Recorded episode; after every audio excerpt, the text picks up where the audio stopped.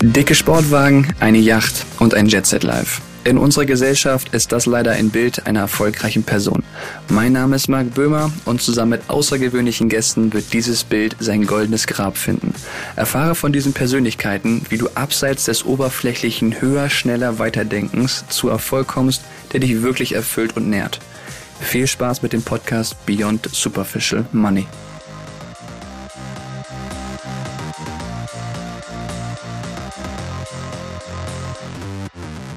Kamera an, Ton läuft und Action. Diesen oder ähnliche Sätze hat mein heutiger Gast wahrscheinlich schon in die Wiege gelegt bekommen.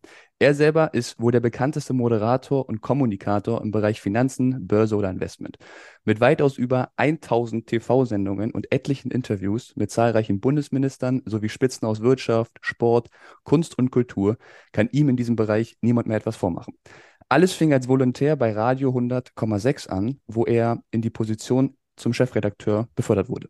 Danach folgten ranghohe Positionen bei NTV, der Börse Stuttgart, bis zum heutigen Chefredakteur von Finance News TV und seiner Position als gesellschaftender Geschäftsführer der Fimeco Multimedia GmbH.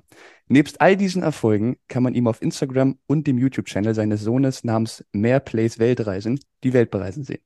Ich freue mich sehr auf ein spannendes Gespräch mit Andreas Franig. Schön, dass Sie heute hier sind. Ja, danke, dass ich da sein darf.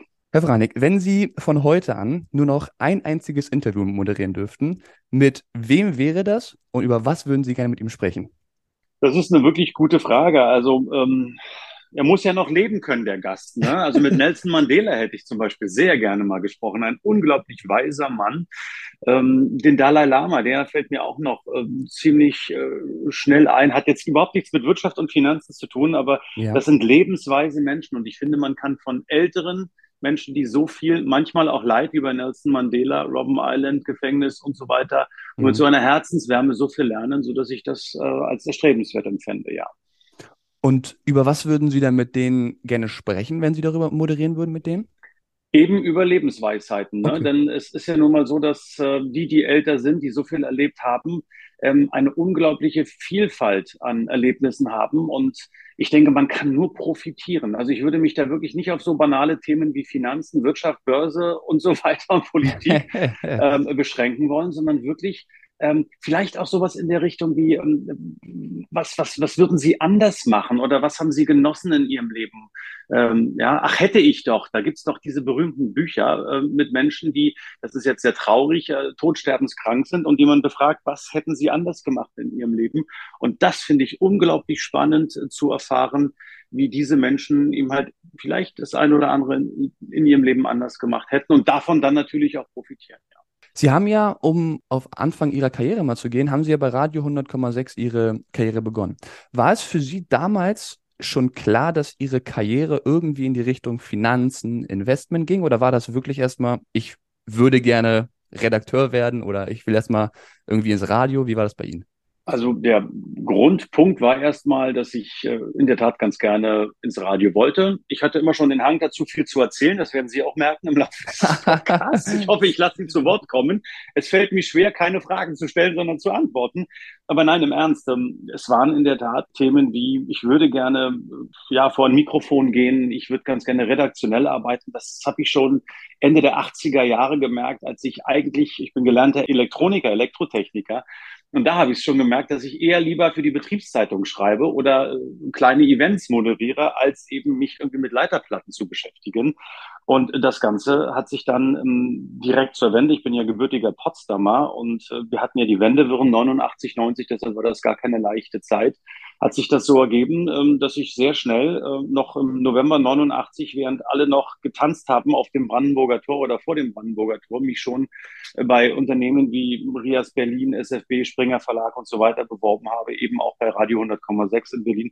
Und da kam es dann äh, doch noch zu einer Zusammenkunft und ähm, das war sehr angenehm. Das war eine tolle Arbeitsatmosphäre und so habe ich dann im September 1990 in der Tat beim Radio angefangen und habe es nie bereut, nicht nur wegen der vergangenen 32 Jahre in diesem Metier, sondern auch, weil mir mein damaliger Chef unfassbar viele Möglichkeiten gegeben hat. Ich war zum Beispiel mit ähm, Klaus Kinkel, Joschka Fischer, Frank-Walter Steinmeier in Delegationen, also als Außenminister dabei, habe über 30 Länder bereist in der Delegation. Ähm, ich war im Verkehrshubschrauber, war ein Jahr über Berlin und habe quasi jeden Tag zweimal drei Stunden über die Verkehrslage live berichtet aus dem Helikopter. Äh, all das sind Dinge äh, gewesen, die ich mir so hätte nie ausmalen können, aber die dann doch in der Tat ähm, eine Vision waren, die sich dann im Laufe der Jahre erfüllt haben. Und wann kam für Sie, weil wenn man heute so ein bisschen Ihre, Ihre Karriere beobachtet oder mit wem Sie eben auch sprechen, dann merkt man ja schon den Kernfokus, merkt man ja Börse Stuttgart, Finance News TV, Sie, Sie moderieren mit vielen Finanzleuten und sprechen da viel drüber. Wann kam diese Spezialisierung für Sie oder warum haben Sie sich dann eben für dieses Thema so, ja, so deutlich klar gemacht oder darauf sich so spezialisiert? Mhm, also das Thema Börse war schon immer ein Hobby, die kompletten 90er Jahre. Ich habe schon immer gerne verfolgt, was an der Börse passiert ist, war auch immer investiert. Ähm, und ähm, als ich dann Ende der 90er Jahre bei 100,6 raus bin, ähm, war die Frage, was machst du jetzt? Und eigentlich ist für viele die folgerichtige Konsequenz, ins Fernsehen zu gehen. Das muss man nicht machen, kann man machen. In meinem Falle hatte ich richtig Bock drauf, das zu tun. Und ähm, habe dann auch mit NTV Kontakt aufgenommen und wollte eigentlich ganz gerne in die politische Redaktion auch Moderation, je nachdem, was frei war. Aber da war nichts frei, komplett war nichts frei. Und ähm, so bin ich dann unverrichtete Dinge wieder los, auch etwas enttäuscht. Ähm, allerdings hat der damalige der stellvertretende Chefredakteur von NTV gesagt, ah, ich glaube aber, die Wirtschaftsredaktion braucht Leute. Hätten Sie denn Interesse an Wirtschaft und Börse? Und wie gesagt, das war ja nun mein Hobby über fast zehn Jahre. Und so habe ich schlichtweg sehr schnell Ja gesagt. Und ähm, ich kam von meinem missglückten Bewerbungsgespräch für die politische Redaktion nach Hause und hatte bereits auf dem Anrufbeantworter zu Hause eine Nachricht vom Chef der Wirtschaftsredaktion von NTV. Und so bin ich am nächsten Tag wieder nach Berlin und habe quasi dort vorgesprochen in der Wirtschaftsredaktion. Und dort ähm, gab es dann sehr schnell ähm, übereinstimmende Tendenzen, so dass ich gesagt habe, ja, das könnte ich mir vorstellen. NTV hat sich gesagt, kann man sich vorstellen. Und so habe ich dann Anfang 2000 inmitten sozusagen fast des Platzens der Tech-Blase bei NTV angefangen und bin dann seitdem auch der Wirtschaft treu geblieben. Ich finde das super spannend, dass es ja jetzt nicht unbedingt ein Zufall war, aber gar nicht mal so, dass sie jetzt aktiv gesagt haben, ich will jetzt gerne in die Richtung, sondern dass die Wege sich einfach geöffnet haben und mhm. sie dann quasi für die, für die Chance quasi bereit waren. Kann man das so richtig verstehen? Das kann man so sehen, ja. Das sind einfach auch so Dinge, ich denke, man muss manchmal auch etwas erzwingen. Ne? Also ähm, es geht ja nicht nur immer darum, Dinge zu wollen und dann sich enttäuscht zurückzuziehen, sondern einfach am Ball zu bleiben und auch da äh, eine Idee äh, zu haben, auch in Szenarien zu denken, was könnte ich mir vorstellen und so weiter. Und dieser Gedanke mhm. Fernsehen, den gab es natürlich schon Mitte der 90er Jahre, sage ich ehrlich, ohne jetzt Namen zu nennen, aber ich hatte da auch schon hier und da mal meine Fühler ausgestreckt Richtung Fernsehen. Da hat es dann noch nicht geklappt. Möglicherweise war ich da schlichtweg einfach auch noch zu jung, hatte ja. vielleicht auch nicht die Persönlichkeit, das kann alles sein. Aber ich denke, man braucht einfach einen, ein Ziel, einen Plan, und sollte nicht enttäuscht sein, wenn es nicht gleich klappt, sondern das einfach weiterverfolgen. Und so war es ja in der Tat. Vielleicht war es ein gewisser Zufall, aber wissen Sie, ich glaube nicht an Zufälle. Es war dann einfach eine, eine, eine schöne kausale Folge von verschiedenen Zufällen, die hat dann uns zu diesem Erfolg geführt. Genau dieser Punkt, also der dran zu bleiben, auch wenn es mal nicht klappt und nicht funktioniert und wenn der Weg jetzt nicht so läuft, wie man sich vorgestellt hat, dran zu bleiben.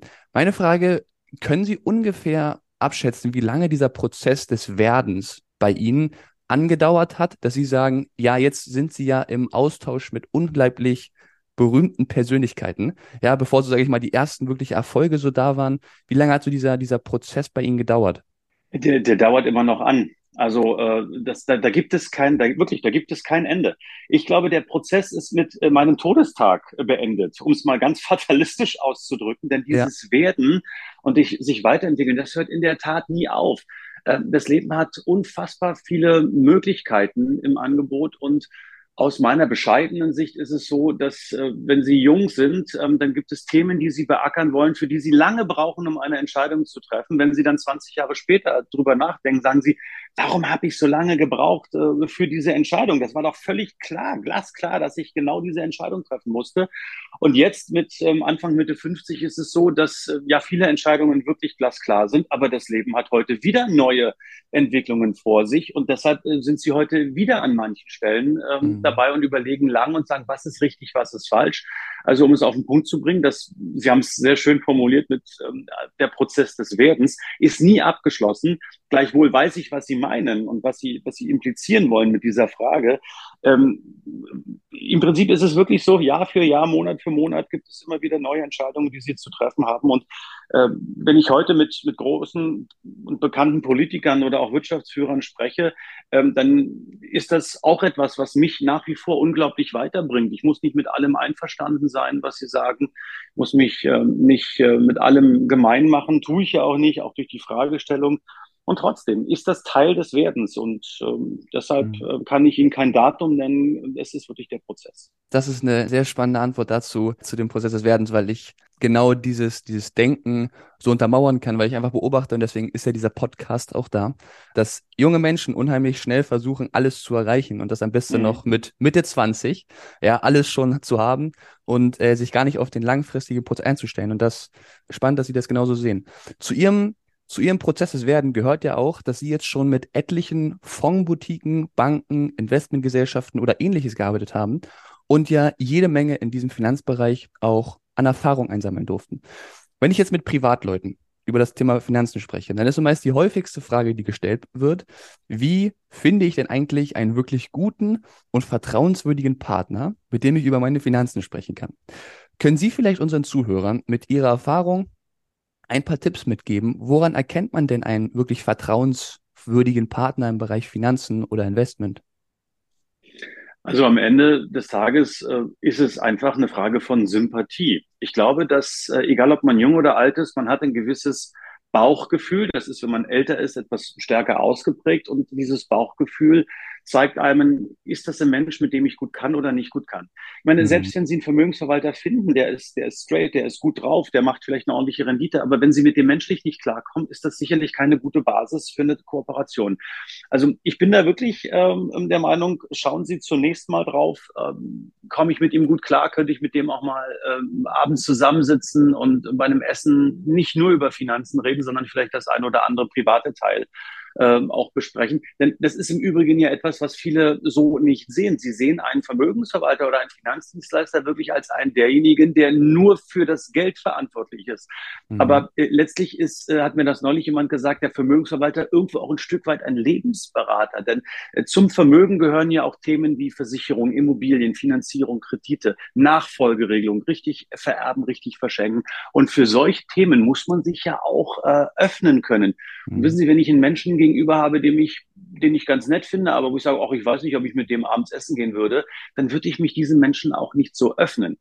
Und mhm. das ist am Ende des Tages etwas, was ich dann als kritisch und problematisch empfinde. Und insofern wäre das erstmal Ratschlag Nummer eins, der wichtigste überhaupt. Und natürlich kommt es darauf an, dass es auch eine Historie gibt, dass man hinterfragen sollte, wie viel Assets under Management gibt es, wie lief die Performance der letzten Jahre, obwohl wir ja alle wissen, dass die Performance der letzten Jahre nie ein Indiz dafür ist, dass es die nächsten Jahre ähnlich gut läuft. Ja. Hm, also sicherlich natürlich müssen die fachlichen Dinge stimmen, sich den, den, den Lebenslauf mal anschauen, wie, welche Erfahrung bringt er mit. Ähm, all das ist wichtig und trotzdem würde ich immer wieder auf den erstgenannten Punkt zurückkommen. Ähm, es muss einfach menschlich passen. Also kann man da quasi so ein bisschen das Pareto-Prinzip raushören. 80-20. 80 Prozent sollte wahrscheinlich dann die Persönlichkeit ausmachen und das Vertrauen, die 20 Prozent dann wahrscheinlich das, das Wissen. Kann ich das richtig so verstehen? Ich weiß nicht, ob ich das auf, aufs Pareto-Prinzip auf 80-20 runterbrechen würde. Das muss jeder für sich auch selber entscheiden. Ne? Jeder, äh, jeder hat ja auch bei der Geldanlage eine eigene äh, Strategie, eine eigene Überlegung. Und das, was ich jetzt sage, ist das, was aus meiner Erfahrung möglicherweise gut und richtig ist, muss aber nicht für den anderen passen. Da gibt es andere Menschen, die sind vielleicht deutlich zurückhaltender, introvertierter, die sagen, ach, mir würde auch 50-50 ausreichen. Also ich würde das gar nicht auf Zahlen beschränken, äh, sondern immer den Hinweis geben, jeder sollte für sich ähm, schauen, was die richtige Strategie ist. Das, was ich für richtig empfinde, muss für andere nicht richtig sein. Verstehe, sehr gut. Das Thema Nachhaltigkeit wird ja auch immer ein größeres Thema und korrigieren Sie mich, aber wahrscheinlich auch mit Ihren Partnern, mit denen Sie immer wieder sprechen oder in Interviews gehen, ist das Thema ja immer, immer größer. Auf der anderen Seite hören wir auch immer sehr, sehr viele Greenwashing-Skandale jetzt mehr und mehr bei Finanzanbietern, die eben mit Nachhaltigkeit werden, aber es wirklich gar nicht anbieten. Wie glauben Sie, vielleicht auch aus der Erfahrung mit den Partnern, mit den Menschen, die Sie gesprochen haben, können wir dieses Thema Nachhaltigkeit auch wirklich nachhaltig in den Finanzmarkt integrieren? Das ist eine, eine gute Frage. Ähm, das ist ein zweischneidiges Schwert. Letztlich müssen Sie das in den Finanzmarkt tragen wollen. Ähm, wir kommen ja aus einer sehr renditegeprägten äh, Thematik. Also äh, wenn Sie mit, mit Menschen, mit Anlegern äh, sprechen, gibt es sehr viele, die sagen, ja, ist schön Nachhaltigkeit, aber die Rendite ist mir, ist mir wichtig. Und wenn es dann noch Nachhaltigkeit ist, umso besser. Also da kommen wir letztlich hierher aus der, aus der Renditeprägung. Ja, jetzt kam das Nach Thema Nachhaltigkeit dazu. Ähm, ich glaube, ich bin nicht zu forsch, wenn ich sage, viele ähm, Vertreter der Finanzbranche sind auch ein Stück weit eben durch Taxonomie, durch Regularien, durch Bürokratie und so weiter dazu äh, mehr oder weniger auch gezwungen worden, sich mit dem Thema zu beschäftigen.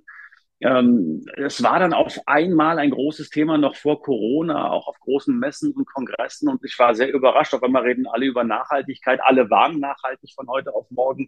Schon ganz spannend. Ähm, also es ist nicht, nicht ganz leicht, äh, das dort unterzubekommen. Ähm, auf der einen Seite, Sie hören es raus, bin ich da ein Stück weit sogar kritisch, weil ich auch sage, ja, ich glaube, viele machen es, weil sie es machen mussten. Aber, und jetzt kommt ja auch noch ein entscheidender Punkt, ähm, sie kommen nicht mehr umhin, letztlich sich natürlich tatsächlich zu fragen, welche Unternehmen habe ich im Portfolio, wo kaufe ich mir Reputationsrisiken ein. Wir leben in einer Gesellschaft, wo man sehr gut aufpassen muss, dass man auch als Vermögensverwalter, als Finanzdienstleister eben durch eine gewisse laxe Haltung gegenüber dem Thema Nachhaltigkeit sehr schnell ähm, in Verruf geraten kann. Ein Shitstorm ist sehr schnell da.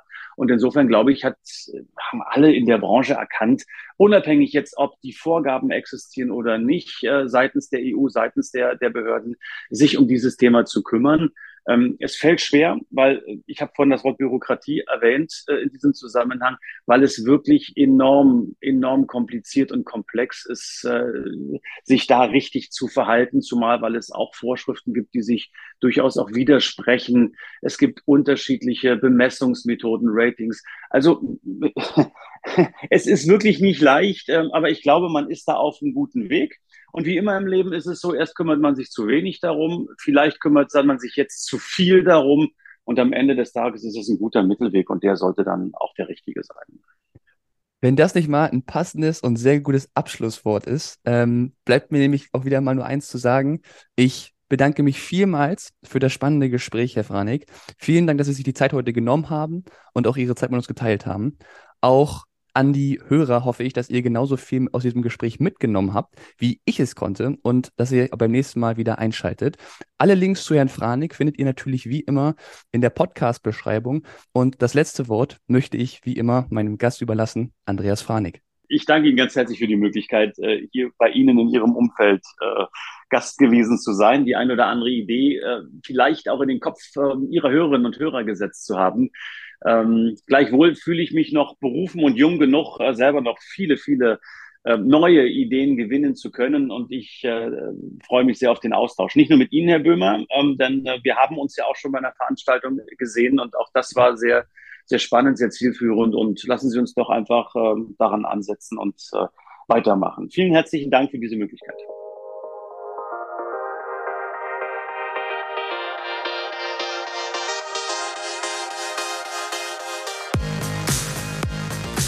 Vielen Dank, dass du dieser unglaublichen Persönlichkeit und mir deine volle Aufmerksamkeit geschenkt hast. Teile uns doch gerne deine Learnings aus diesem Gespräch in den Rezensionen von diesem Podcast. Denn das erhöht die Wahrscheinlichkeit, dass uns dieser inspirierende Mensch erneut besucht und uns dabei hilft, langfristig und erfüllenden Erfolg zu erreichen. Ich teile dir in den Show Notes und auf meinem Instagram-Profil mark-live, geschrieben wie das Leben, einen Link, in dem du eine Zusammenfassung dieses Gesprächs findest. Damit kannst du das Gehörte einfach nochmal nachlesen und für dich verinnerlichen. Ich hoffe, diese Folge hat dich wieder vorangebracht und dir mindestens einen Handlungsimpuls mitgegeben, der dich auf neue, erfolgreiche Bahn leitet. Vielen Dank fürs Zuhören und ich freue mich, dich wieder zu begrüßen, wenn es wieder heißt, willkommen bei Beyond Superficial Money.